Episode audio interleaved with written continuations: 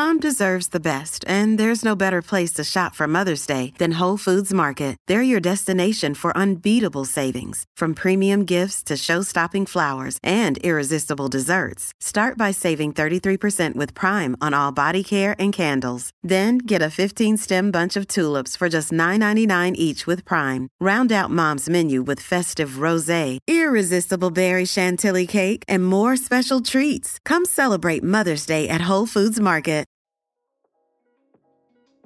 Hi, I'm Chinny. And I'm Astrid, and welcome to It's a Continent, the podcast that widens access to African history. We're also the co authors of a book by the same name. You can find out more information about us on itsacontinent.com. We're here to challenge the common misconception that Africa is a country by appreciating the identity of each nation. Through each episode, we'll be exploring key historical moments which have shaped the continent. Hello, and welcome to another episode of It's a Continent. We are back. Yes, we are back with the rest of season seven. Let's Yes, do this. Let's go. Chinny did actually forget what season we were doing. I thought it was season two. So give us- you know, time just flies when you're having so much fun. oh wow, wow! Really throwing it out there with an oldie. Um, but no, we are honestly super. I'm really excited to be back. Definitely. very excited. I've got new glasses. yes. I'm loving life. Nobody can see it apart from Chinny, but yeah. Yes, we are loving life. It's all good. Summer was delivered late. soon. so Yes, yes, September and October's very own. So Mm-hmm. we're very, very excited. yeah. Let's kickstart it. Let's do this. Okay, so this week's African Pride goes to two people, Victor Osimhen and Asisat Oshoala, who have been nominated for the Ballon d'Or, making Nigeria the first African country to have a nominee in both the men's and women's category in the same year. So I know that, you know, it's a football reference for you. So, I uh, actually know. Oh, you know- okay. Oh, Can you please sit back down? So, oh, okay, all right. yeah. But of course, I, as you were reading it, I was like, of course, she's picked a football reference. Of but I'm like, I've heard of the Ballon d'Or. Right, yeah. It's Got a, it. yes. And for those of you who haven't, it is a prestigious award and it recognizes the best footballers in the world every season. So Osimhen is the first Nigerian men's player to be nominated since 1999. Bonus points if you can guess who that was. That was Arsenal's Nwankwo Kanu. And congratulations, and let's see how they place at the end of October. So, this week we are in Nigeria again. Um, This is our third trip or fourth? well, we kind of touched on Nigeria a little bit in the oil, because you can't talk about oil without, Without Nigeria. So this is the fourth visit. Wait, is it? Someone check. I don't think no, it, that it. It is. It is. It is actually our fourth trip to Nigeria. Don't worry, we are covering other countries. Hey, we've got seven seasons of other countries. This is not a. it's a lot. It's a big population. Big Mm-hmm. population. It's a lot of things have happened. So today we are focusing on the Aba Women's War, which took place in southeastern Nigeria in 1929. These events are regarded as the prelude to the African nationalism movement in decades to come. So, the setting at the time, Nigeria had recently been created in 1914 following a merging of the South and North protectorates, which we discussed in our first ever episode. Uh, and it's crazy to think that, yeah, Nigeria has only just existed for just over 100 years, really. So, and by this point, the colonialism machine was in top gear. So, Britain following the colonizer handbook to a T. So, we'll be looking at southeastern Nigeria and the predominant ethnic group in the area, the Igbo people. There are also other ethnic groups involved in the war, including the Ibibio and Efik people who spoke different languages. And this unison of southeastern Nigerian women was based on an inclusive gender identity and a response to outside threats to women's interests. Britain remained unaware of key information surrounding where the women would strike next, leaving them exposed. By 1929, restrictive colonial practice affected those in southeastern Nigeria, as traditional Igbo and southeastern Nigerian women realized their relations and societal structures were much weaker. So previously, the political structure in Igbo land centered around Mma, which is wealth, health, productive and reproductive capacities, and these were tied directly to the market space. Prior to colonization, the Mikiri was a forum allowing women the chance to gather for political kinship and market regulation issues as a way of providing support to women making the grievance. Igbo people didn't have a rule on who had a voice in these forums. On occasion, women were invited to speak on issues that concerned them, and whilst women were not seen as completely equal to men at this point, their rights were based on their achievements rather than that of their husbands. Women felt that British intrusion threatened their physical and financial well being. Increased palm kernel and oil production, coupled with a decrease in men participating in the production of staple crops or fishing activities, were linked to British factories being built for the men to hold menial jobs in. Missionaries also encouraged women to take on European domesticated roles in the home, being told to raise their children, rather than hold an active political voice. This was now seen as a domain for men.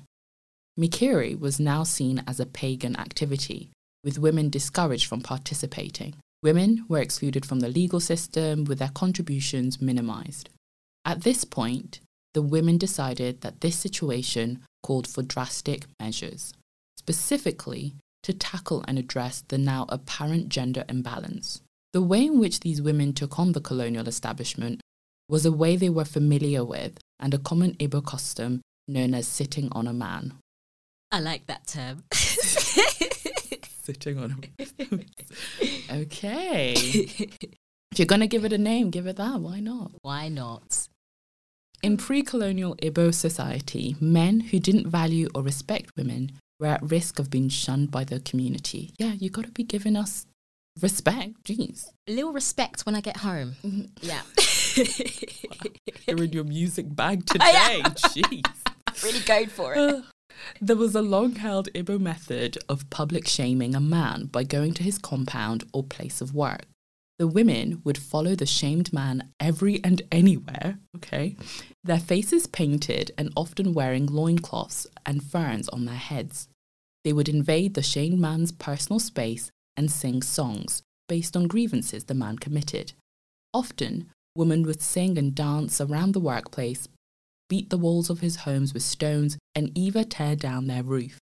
I think this would have made for a better society, to be honest, if this practice still happened. This is so giving me Jazmine Sullivan, Bust Your Window.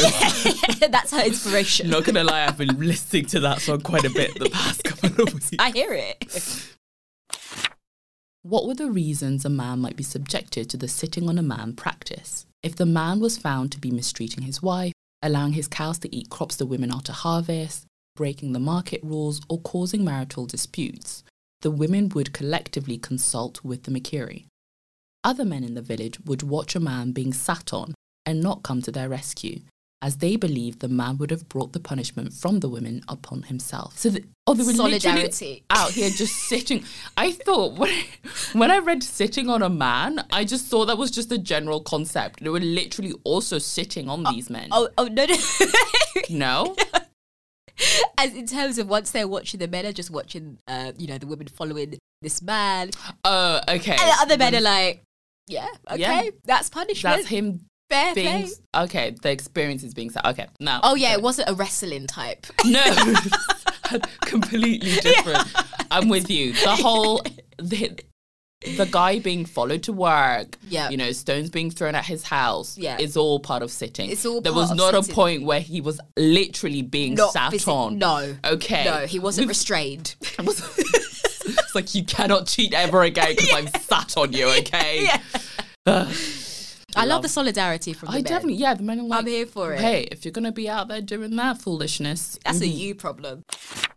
On the morning of November 23rd, 1929, in Oloko, southeastern Nigeria, a dispute erupted between a senior woman, Nwanyeruwa, and Mark Emeruwa, who worked on behalf of the colonial government. Nwanyeruwa was extracting palm oil in her husband's compound in the village when Emeruwa interrupted.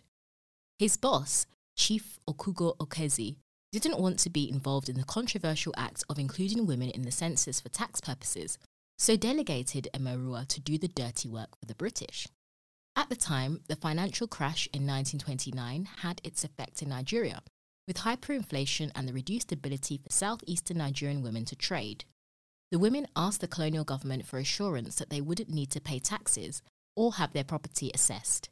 An altercation ensued when Mark told Nwanyeruwa to count her goats, sheep, and people. essentially meaning that once it's on the record of how much she has, she'll be taxed based on this fact. Nwanyeruwa asked, Was your widowed mother counted? Women don't pay tax in traditional Igbo society.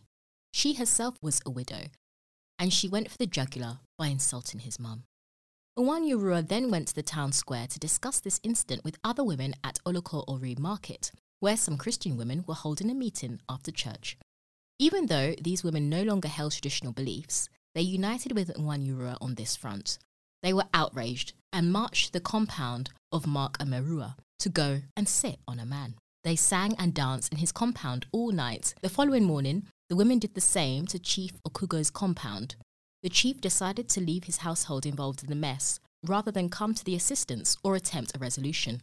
This led to a clash, with one of the women present claiming she miscarried as a result of a blow from a stick. Word of this attack spread through the markets in Oloko, and Okugo ended up being convicted of assault with a two year sentence. The women were really like from an after church mothers meeting. Yeah, and they're like, okay, Right, we let's need to go. act. Let's do this. Come, let's go. Honestly, I am all for this female energy. Love it. I love. I absolutely love it. It's what you need, and yeah, just Community. I swear, I feel like as women, we have formed the best community. Mm-hmm. I feel like you just meet a random woman and you just be like, tell her your problem. She'll be like, right, let's do this. The let's go sit on a toilets. mat. Girls' oh my god, yes, that is that is the place. Girls' toilets energy. Mhm, That's what they're giving. Yeah. That's what they were given back then. Oh, the number of friends I've made. Do you still message them? No, but I know they're for they're there for me. They are there, they I are know if I go to any bathroom and I find a woman, she is there for She's me. there for She's me. there for me. 100%. The women were determined from here on in, with colonial administrators, warrant chiefs, and native police hearing reports of supposed sporadic violence. However, we wouldn't necessarily call it violence as the women directed their efforts towards material property in all instances, never against another human. They destroyed land or claimed yams, using grass mats from roofs they removed from property to roast them. They damaged native court buildings, European trading centres, and European factories where palm oil would be exchanged for British currency. These were targeted attacks on properties that symbolically excluded women in colonial society. I love that. They have a message behind There it. is always it's a not message. Looting and breaking things down for the sake of it. Let's bring a message. Native court buildings, railroads, and telegraph stations, and European shops, banks, and factories. In this case, European shops sold new and dangerous commodities like manufactured cloth, household goods, and packaged foods, as well as alcohol and guns. Manufactured items really hurt the women's markets, as it meant that the weaving, pottery, and food production was no longer as attractive to customers, especially as it would be likely they were undercut. One example was on December 15th, 1929. It's recorded that crowds of the women were, in the colonial words, not ours, scantily dressed in sackcloth, their faces smeared with charcoal, sticks wreathed with young palms in their hands. They burned the native court and sacked and looted the factory, which is a European store, and clerks' houses. They declared that the district officer was born of a woman, and as they were women, they were going to see him. I love that. That's the authority. You, are. you were from a, you were born from a woman. Therefore, uh, Therefore, oh, it's a new meaning of coming to you as a woman, isn't it? oh my god, that is so true. They've come to him as a woman. This needs to be made into like a film. Where is the film? Do you know what I mean? Like a super. I would feel. So, I'm feeling empowered just doing this episode. Gosh, that would get me so riled up actually seeing it as a film. Police and troops were sent. Then women ran towards them with frenzied shouts. Fire was opened with a Lewis gun as well as with rifles, and 18 women were killed and 19 wounded. It's a bit heavy handed as well here because the way the women were described is frenzied or like scantily dressed, faces Mm. smeared. It's like, oh, you know, who are they? Looking kind of weird, Yeah. basically, from their viewpoint. No, definitely. It's that idea, right? Kind of using those words as to try and depict and create a certain image of how these women were like. yeah. Trying to make them look uh, crazy in a Yeah. sense. The following day, a larger crowd of women gathered at the port town of Opobo, chanting, What is that smell? Death is a smell. Opobo mainland used to be a thriving hub for women's trade known as Afia. However, upon British rule, this site was repurposed as a key site for colonial administration, an example where women were displaced for imperial power. They demanded written statements from the district's officer stating that women would not be taxed. Some of the women pushed through a fence separating them from the district's office. As it was a large crowd, the fence gave way. In another example of colonial violence, the lieutenant on duty shot at the crowd, killing at least 40 women and injuring many more. It is important to note that during the Women's War, no Europeans were killed or even badly injured for the entirety of the time. British colonial officials claimed the actions of the women were to blame for imperial heavy handedness and violence, describing them as howling mobs. Hasn't really, nothing's much has changed here, has it? Yeah. But these women were completely unarmed and standing up against colonial power in a way they knew how.